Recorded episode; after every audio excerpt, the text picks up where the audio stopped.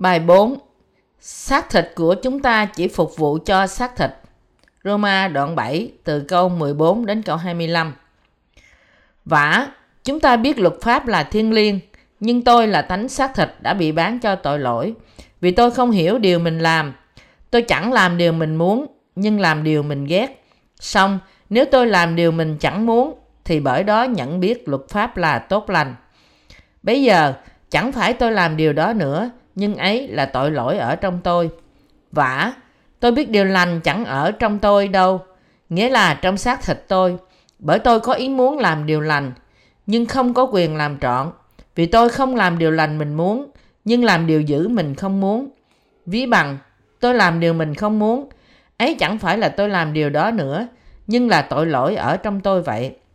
Vậy, tôi thấy có luật này trong tôi, khi tôi làm, muốn làm điều lành, thì điều giữ dính dấp theo tôi. Vì theo người bề trong, tôi vẫn lấy luật pháp Đức Chúa Trời làm đẹp lòng. Nhưng tôi cảm biết trong chi thể mình có một luật khác giao chiến với luật trong trí mình. Bắt mình phải làm phu tù cho luật của tội lỗi, tức là luật ở trong chi thể tôi vậy. Khốn nạn cho tôi, ai sẽ cứu tôi thoát khỏi thân thể hay chết này? Cảm tạ Đức Chúa Trời, nhờ Đức Chúa Giêsu Christ là Chúa chúng ta. Như vậy thì chính mình tôi lấy trí khôn phục luật pháp của Đức Chúa Trời, nhưng lấy xác thịt phục luật pháp của tội lỗi. Ân điển của Ngài kỳ diệu biết bao. Chúng ta dâng sự cảm tạ lên Đức Chúa Trời của chúng ta, đấng cho phép chúng ta buổi họp mặt Kinh Thánh mùa hè và cai trị trên mọi chi tiết, ngăn chặn những cơn bão lớn đã ban cho chúng ta những ngày đẹp trời. Ngài đã tập hợp chúng ta là dân sự Ngài lại với nhau để ban cho chúng ta lời của Ngài và làm chúng ta vui sướng trong sự thông công với nhau và với Thánh Linh. Đức Chúa Trời hằng sống, ân điển của Ngài thật diệu kỳ biết bao. Người ta nghĩ rằng cơn bão đốt sẽ chắc chắn đến với đất nước chúng ta. Các viên chức của đội tuần tra đã rút tất cả trại viên vào trong khu vực thung lũng Inji. Tôi đã đi xuống phố Inji trưa nay Tôi nghe người ta trò chuyện với nhau, lo lắng về cơn bão mạnh, nói về sức mạnh và sự tàn phá của cơn bão này khi nó đi qua. Nhưng mọi việc xảy ra theo cách mà người ta mong đợi, ngay cả chúng ta, con cái Đức Chúa Trời, tập hợp lại đây cho kỳ nghỉ hè không? Nếu chúng ta cầu nguyện, trời sẽ không mưa bởi sự nhân từ của Đức Chúa Trời. Đức Chúa Trời sẽ thổi bay dân sự Ngài đi chăng? Đức Chúa Trời cai trị trên thời tiết nhưng Ngài làm thế trên sự trả giá đức tin của chúng ta. Ngài làm việc cách khôn ngoan, và điều này có nghĩa là Ngài sẽ không trắc nghiệm một ai trong chúng ta mà đức tin của họ vừa mới bắt đầu, bởi làm cho họ ngạc nhiên. Tại sao Đức Chúa Trời ban cho chúng ta cơn bão khi chúng ta có kỳ nghỉ hè này? Tôi không có quyền lực để ngăn chặn cơn bão mạnh đất khi tôi nghe tin tức về nó. Tất cả mọi việc tôi có thể làm là cầu nguyện Buổi học Thánh Kinh mùa hè đã lên chương trình rồi. Chúng ta đã họp lại với nhau rồi. Tôi không thể làm gì hơn nữa. Tôi lo lắng cho nhà nguyện này không đủ vững chắc trước cơn bão mạnh. Nó được xây dựng bởi những vật liệu tiền chế. Vì thế, tôi không thể làm gì ngoại trừ nương dựa vào Đức Chúa Trời. Tôi cầu nguyện, Đức Chúa Trời ơi, xin giúp chúng tôi, bảo vệ chúng tôi. Trong danh Chúa Giêsu, tôi cầu xin. Amen và chắc chắn Đức Chúa Trời ngăn chặn cơn bão mạnh đất. Tôi tin Đức Chúa Trời biết mọi sự. Ngài dẫn dắt chúng tôi hàng hoạt an toàn, vì Ngài biết hoàn cảnh của chúng tôi hơn chúng tôi biết. Thời tiết bày tỏ cho chúng tôi cách chi tiết rằng Đức Chúa Trời sống. Tôi nghe tiếng vang của sấm như tiếng nổ đùng đùng của súng trong trại tôi. Vì thế tôi ra khỏi trại và nhìn lên bầu trời. Bầu trời tối đen và dày dặt mây đang kéo đến thung lũng. Vì thế tôi cầu hỏi Lạy Chúa, may đang đến chăng? Đức tin tôi bắt đầu suy yếu đi. Chúa ơi, cái gì sẽ xảy đến? Bão sẽ đến đây chăng? Thật sự ở đây chăng? Nhưng tôi đã cầu nguyện và tin nơi Đức Chúa Trời và cầm giữ đức tin này. Tôi thưa với Đức Chúa Trời. Chúa ơi, tôi tin Ngài sẽ bảo vệ chúng tôi. Tôi tin nơi Ngài. Tôi tin rằng Ngài đã làm cho chúng tôi rồi. Đức Chúa Trời ban phước cho chúng tôi thật sự như điều chúng tôi tin. Chúng tôi cảm tạ Ngài bởi tấm lòng của chúng tôi. Xác thịt là ích kỷ và xấu xa. Chúng ta không thể làm gì được nếu đức chúa trời không làm cho chúng ta. Đức chúa trời gìn giữ và giúp đỡ chúng ta.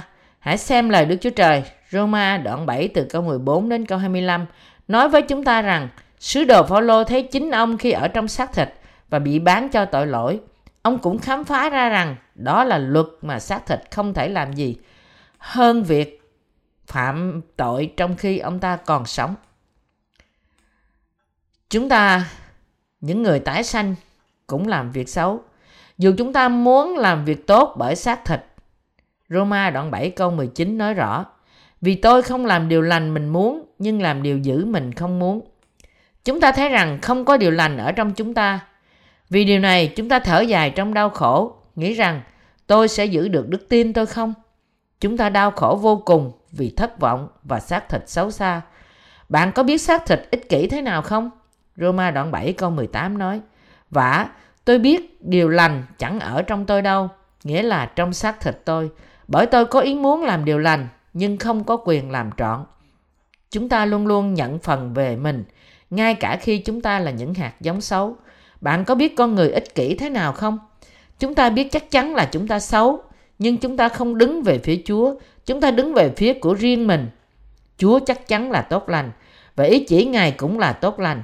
Chúng ta biết rằng chúng ta xấu, nhưng vì chúng ta yêu chính mình nhiều quá. Đức Chúa Trời ra lệnh cho chúng ta không được có các thần khác. Đức Chúa Trời phán với chúng ta điều này để ban cho chúng ta hiểu biết về tội lỗi. Chúng ta yêu chính chúng ta và làm mọi điều vì chính chúng ta. Mặc dù chúng ta biết chúng ta ích kỷ và tự do là công chính. Chúng ta vui thích khi có điều lợi đến với chúng ta và chúng ta keo kiệt, bủn xỉn, biết bao đối với Chúa. Đó là vì chúng ta vô ý thức. Con trẻ không bao giờ để mất chiếc bánh ngọt của nó. Nó cầm chặt trong tay cho đến khi bánh vụn nát ra và chúng không bao giờ chia sẻ vì chúng là con trẻ và không ý thức. Chúng không biết là có nhiều vật quý giá trên thế gian này hơn là những chiếc bánh ngọt. Con trẻ là như thế, chúng ta là như thế. Tội lỗi chúng ta đã được thanh tẩy, nhưng chúng ta vẫn còn ích kỷ.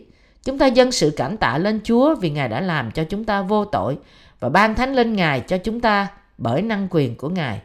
Nhưng trong cuộc chiến bắt đầu trong chính chúng ta khi chúng ta nhận sự tha tội và được tái sanh. Cuộc chiến giữa xác thịt và thánh linh. Chúng ta hạnh phúc sau khi chúng ta được tái sanh, nhưng chúng ta sớm đau khổ vì cuộc chiến này. Nhưng bây giờ, Chúa muốn chúng ta hành động vì vương quốc của Đức Chúa Trời. Chúa chúng ta từ bỏ sự vinh hiển của Ngài vì chúng ta. Ngài mang lấy hình thể xác thịt. Ngài không đến thế gian như một người đẹp trai. Ngài đến thế gian là một người khiêm nhu, có thể như một người thấp và xấu. Sự thật, Kinh Thánh nói Chúa Giêsu là người không đẹp trai gì cả. Esai nói, Người đã lớn lên trước mặt Ngài như một cái chồi, như cái rễ ra từ đất khô. Người chẳng có hình dung, chẳng có sự đẹp đẽ. Khi chúng ta thấy người, không có sự tốt đẹp cho chúng ta ưa thích được. Dù vậy, Chúa đã cất tất cả tội lỗi của chúng ta. Xác thịt chúng ta chỉ phục vụ cho tội lỗi. Phaolô biết rằng xác thịt của ông là một khối tội. Vì thế, ông nói, tôi chẳng làm điều mình muốn, nhưng làm điều mình ghét. Và ông không nói chi tiết, cách tỉ mỉ vì ông hổ thẹn về tội lỗi của ông. Chúng ta giống như thùng rác. Chúng ta là những khối tội. Đau xót thế nào khi chúng ta thấy một dấu vết rác rưởi phía sau chúng ta. Nó làm đau nhói lương tâm chúng ta. Chúng ta thưa với Chúa, Chúa ơi, tôi không thể làm điều này và tôi muốn sống theo ý Ngài, nhưng tôi lại vi phạm. Làm thế nào tôi có thể ngưng lại, Chúa ơi? Chúng ta có thể cảm tạ Chúa khi chúng ta biết sự xấu xa của chúng ta. Chúng ta phải nghĩ về ân điển mà Đức Chúa Giêsu Christ, Đức Chúa Trời của chúng ta ban cho chúng ta. Chúng ta phải nghĩ về những gì Đức Chúa Trời đã làm trong lòng chúng ta. Chỉ như thế chúng ta mới biết cái gì là đúng và chỉ như thế chúng ta mới có thể bắt đầu phục vụ Chúa. Đó là bởi ân điển của Đức Chúa Trời và đức tin của chúng ta trong Ngài mà chúng ta tìm kiếm Đức Chúa Trời dân chính chúng ta cho Ngài và đắc thắng bất cứ sự thách thức nào đang chờ đợi chúng ta khi chúng ta đi theo Đức Chúa Trời với cả lòng chúng ta và bước đi theo Ngài. Chúng ta bắt đầu từ chối chính chúng ta khi chúng ta biết rằng chúng ta là xấu và vô ích trước Đức Chúa Trời. Chúng ta nhận thức rằng tránh xa tội lỗi là không thể không phục vụ Ngài. Vì xác thịt của chúng ta và chúng ta không thể làm bất cứ điều gì, mặc dù chúng ta được chúc phước rất lớn vì sự yếu đuối của chúng ta. Tôi cảm tạ Đức Chúa Trời ban phước cho tôi để phục vụ Ngài. Nếu Đức Chúa Trời không đặt tôi vào trong chức vụ để phục vụ phúc âm, tôi vẫn còn ở trong khối tội mà nó tồn tại trong xác thịt và không bao giờ làm bất cứ việc gì ngay thẳng trước Ngài. Tôi cảm tạ Chúa vì Ngài đã làm cho tôi có thể hầu việc Ngài. Đó là tại sao tôi dâng lời cầu nguyện như thế này. Cảm ơn Chúa, lạy Chúa, con cần tiền nhưng con không có. Con muốn tất cả những điều này vì Ngài, mặc dù con không có gì. Xin giúp con. Con sẽ không dùng tiền cho con, nhưng cho Ngài. Nếu con dùng cho chính con, xác thịt con sẽ sung túc. Nhưng con muốn dùng nó cho Chúa và cho công việc công chính. Tiền này rất có giá trị cho con, vì con làm việc rất khó nhọc vì nó. Và vì nó quý cho con nên con dâng cho Ngài. Xin hãy dùng nó cho công việc công chính của Ngài. Những ai biết sự xấu xa của họ thì biết rằng không có điều gì tốt ở trong họ. Tôi muốn nói gì trong câu không có gì tốt ở trong họ. Nó có nghĩa rằng nó chỉ có những điều xấu trong xác thịt. Đó là sự xấu xa chỉ để sống theo bản ngã. Chúng ta cảm ơn Đức Chúa Trời qua Đức Chúa Giêsu Christ, Chúa chúng ta. Phaolô xưng nhận rằng khốn nạn cho tôi, ai sẽ cứu tôi thoát khỏi thân thể hay chết này? Cảm tạ Đức Chúa Trời, nhờ Đức Chúa Giêsu Christ là Chúa chúng ta. Như vậy thì chính mình tôi lấy trí khôn phục luật pháp của Đức Chúa Trời, nhưng lấy xác thịt phục luật pháp của tội lỗi. Roma đoạn 7 câu 24 25. Xác thịt phục vụ cái gì? Xác thịt luôn luôn phục vụ tội lỗi. Tuy nhiên, chúng ta phục vụ Đức Chúa Trời bằng tấm lòng của chúng ta. Qua ai chúng ta cảm tạ Đức Chúa Trời? Chúng ta cảm tạ Đức Chúa Trời qua Đức Chúa Giêsu Christ, Chúa chúng ta. Phaolô nói: Cảm ơn Đức Chúa Trời qua Đức Chúa Giêsu Christ chúng ta. Tôi cũng làm thế. Nếu Chúa không cất hết tội lỗi của tôi, tôi không thể được cứu vì xác thịt vẫn phục vụ cho tội lỗi. Tôi cảm ơn Đức Chúa Trời qua Đức Chúa Giêsu Christ, Chúa chúng ta. Chúng ta dâng sự cảm tạ lên cho Ngài vì Ngài cất tất cả tội lỗi của xác thịt, chỉ tỏ con người. Chú thích của người dịch. Xác thịt chúng ta chỉ phục vụ cho tội lỗi, ngay cả sau khi chúng ta nhận sự tha tội. Nhưng lòng của chúng ta muốn phục vụ Đức Chúa Trời. Lý do tại sao chúng ta cảm tạ Chúa và tại sao lòng của chúng ta được xưng công chính là vì qua Đức Chúa Giêsu Christ. Bạn tin điều này không? Chúng ta cảm tạ Đức Chúa Trời và phục vụ Ngài vì Ngài đã tẩy xóa tội lỗi của chúng ta. Nếu Chúa không cất tội lỗi đi và cứu chúng ta khỏi tội lỗi của xác thịt, chúng ta sẽ bị hình phạt đời đời. Bạn tin điều này không? Chúa không cất tất cả tội lỗi của chúng ta. Làm thế nào chúng ta có sự bình an?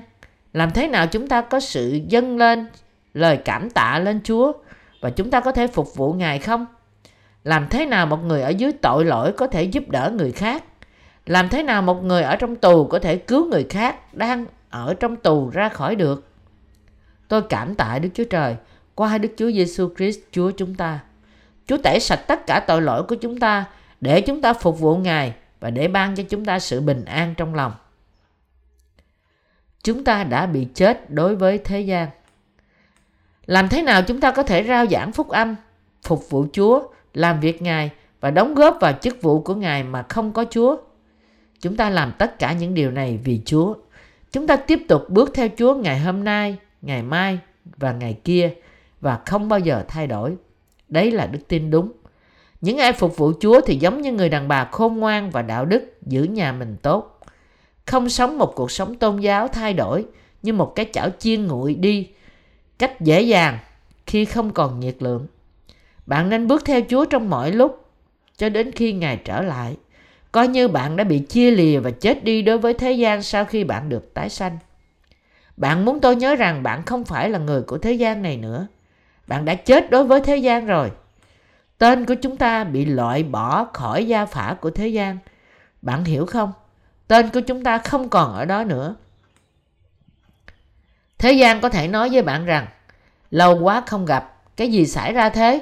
Tôi nghe bạn gia nhập hội thánh, tôi cũng nghe rằng tất cả tội lỗi của bạn được tha Vì thế bạn vô tội hả?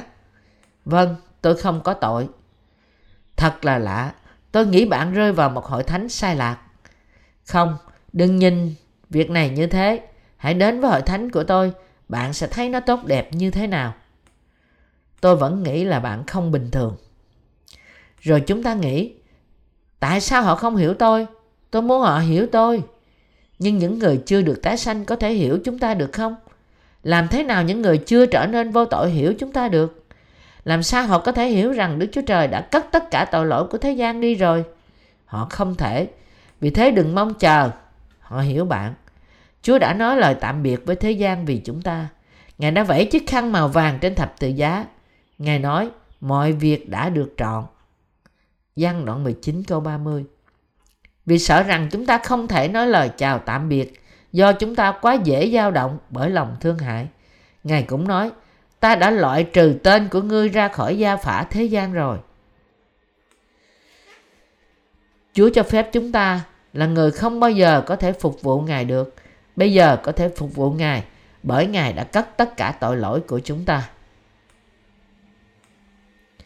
Là người không bao giờ có thể phục vụ Chúa, chúng ta được tạo nên người mới để có thể phục vụ Ngài qua Đức Chúa Giêsu Christ. Trong bản chất tự nhiên, chúng ta là người không bao giờ có thể hầu việc Chúa. Chúng ta phải ca ngợi Ngài đã đem chúng ta đến với hội thánh Ngài và làm cho chúng ta có đủ tư cách phục vụ Ngài. Chúa dùng chúng ta không đúng để nói rằng chúng ta phục vụ Ngài. Bạn hiểu không? Chúa công chính sử dụng chúng ta trong công việc công chính của Ngài. Nhà trường giáo ly lần nọ, trong thí dụ cho bài giảng của ông, có liên hệ đến phân bón và ông nói rằng, ông đã là rác bẩn và ghê tởm như là một đống phân hôi thối. Nhưng thật ra đó chỉ là sự diễn đạt nhẹ nhàng. Chúng ta vẫn còn tệ hại hơn mọi việc ghê gớm khác mà chúng ta có thể tưởng tượng đến. Jeremy đoạn 17 câu 9 Chép rằng Lòng người ta là dối trá hơn mọi vật và rất là xấu xa, ai có thể biết được. Đức Chúa Trời có thể làm cho những ai có lòng dối trá hơn mọi vật sống vì sự vinh hiển của Đức Chúa Trời. Chúa là đấng cao hơn hết mọi loài. Ngài kêu gọi chúng ta làm công việc công chính của Ngài. Chúng ta có thể theo Chúa và sống trong ân điển của Ngài vì Chúa tẩy sạch mọi tội lỗi của chúng ta. Chúng ta có thể bị thống khổ với Ngài và cùng được vinh hiển với Ngài. Chúng ta đã chết với thế gian nhưng không chết đối với Chúa. Nếu Chúa đã không cất hết tội lỗi của chúng ta, chúng ta sẽ bị loại bỏ ra khỏi sự cứu rỗi của Ngài. Chúng ta vẫn còn là người về thế gian nếu chúng ta sống theo xác thịt. Chúa cứu chúng ta đời đời một lần đủ cả. Ngài cứu chúng ta và làm cho chúng ta trở thành một công cụ của chức vụ đời đời của Ngài. Chúng ta xấu xa và dơ bẩn biết bao. Sau khi gặp Chúa, chúng ta có thể phát hiện ra càng ngày càng nhiều hơn về sự xấu xa và dơ bẩn của chúng ta đó là tại sao chúng ta vui mừng khi chúng ta thấy ánh sáng nhưng khi chúng ta nhìn vào chúng ta chúng ta ngao ngán thở dài trong đau khổ như thể Phaolô xưng nhận khốn nạn cho tôi ai cứu tôi thoát khỏi thân thể hai chết này Roma đoạn 7 câu 24 nhưng Phaolô lập tức ngợi khen Chúa, cảm tạ Đức Chúa Trời nhờ Đức Chúa Giêsu Christ là Chúa chúng ta. Chúa đã tẩy sạch tất cả tội lỗi của chúng ta. Ngài đã cắt bỏ tất cả tội lỗi của xác thịt. Chúng ta phạm bao nhiêu tội trong xác thịt mỗi ngày? Đừng giả vờ như là xác thịt không phạm tội. Bạn có cảm tạ Chúa không? Chúa đã cất tất cả tội lỗi mà chúng ta vi phạm trong xác thịt. Bạn tin không? Chúa đã cất tất cả tội lỗi của thế gian mà nó dường như không có bạn. Nhưng khi bạn nhận ra rằng Ngài đã cất tất cả tội lỗi của bạn, đã vi phạm trong xác thịt, thì bạn sẽ kêu lên kêu lên rằng, tôi cảm tạ Đức Chúa Trời vì Đức Chúa Giêsu Christ, Chúa chúng ta, cảm ơn Chúa, tôi ngợi khen Ngài tội lỗi có trọng lượng của nó Chúa đã cất tất cả tội lỗi mà chúng ta vi phạm trong suốt cuộc sống cho đến ngày cuối cùng chúng ta cảm tạ Chúa vô cùng nếu chúng ta phạm tội chỉ một ít, thật sự ra không ai phạm một ít. Chúng ta có thể cầu xin Đức Chúa Trời ban cho sự tha thứ bởi lời cầu nguyện ăn năn của chúng ta. Thật ra chúng ta được tha tội không bởi lời cầu nguyện xin tội ăn năn xin tha thứ nhưng tội của chúng ta không đếm được và không chấm dứt cho đến cuối đời chúng ta. Khi chúng ta nhận ra điều này chúng ta không thể làm gì khác hơn là ca ngợi chúa. Cảm ơn chúa ngài đã cất đi tất cả tội của con con ngợi khen ngài. Chúng ta cảm ơn đức chúa trời. Nói cách khác là nhờ đức chúa giêsu christ chúa chúng ta. Bạn có cảm ơn Đức Chúa Trời và xưng nhận như thế này không?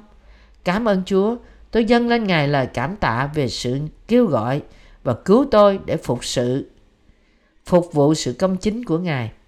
Tôi dâng sự cảm tạ cho Chúa là đấng đã cứu tôi ra khỏi tội lỗi của xác thịt. Bạn có cảm tạ Chúa không? Sự cứu chuộc tội lỗi thật trong giống sự đơn sơ này, nhưng cùng một lúc nó không phải là cái gì đó được cất đi cách nhẹ nhàng.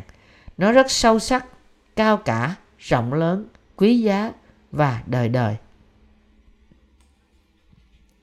Chúng ta phải bước theo Chúa vì không có gì có giá trị trong chúng ta. Chúng ta là một khối tội. Chúng ta phải biết rằng chính chúng ta là bóng tối. Tôi là bóng tối và Ngài là ánh sáng. Ngài là ánh sáng thật trong khi tôi hoàn toàn tối tăm. Ngài là ánh dương, tôi là vầng trăng. Vầng trăng chỉ có thể chiếu sáng trên đất khi nó nhận ánh sáng từ mặt trời. Vầng trăng tự nó không chiếu sáng được. Nó chiếu sáng được là vì nó nhận ánh sáng từ mặt trời. Mọi vật trong nó đều là tối tâm. Bạn là ánh sáng hay bóng tối? Chúng ta ở trong bóng tối nếu không có Chúa. Chúng ta có thể cảm tạ, phục vụ và bước theo Đức Chúa Trời vì Đức Chúa Giêsu Christ và vì trong Ngài không còn có sự đoán phạt. Mặt khác, Phục vụ cho xác thịt của chúng ta có nghĩa là phục vụ cho sự tối tâm. Hãy từ bỏ nó sớm chừng nào tốt chừng ấy. Xác thịt chúng ta không thay đổi, thế nên khó có thể cho chúng ta cố gắng. Không có gì đặc biệt trong chúng ta. Xác thịt chúng ta thì không tồn tại đời đời. Và vì thế, chúng ta phải sống cho những gì đời đời.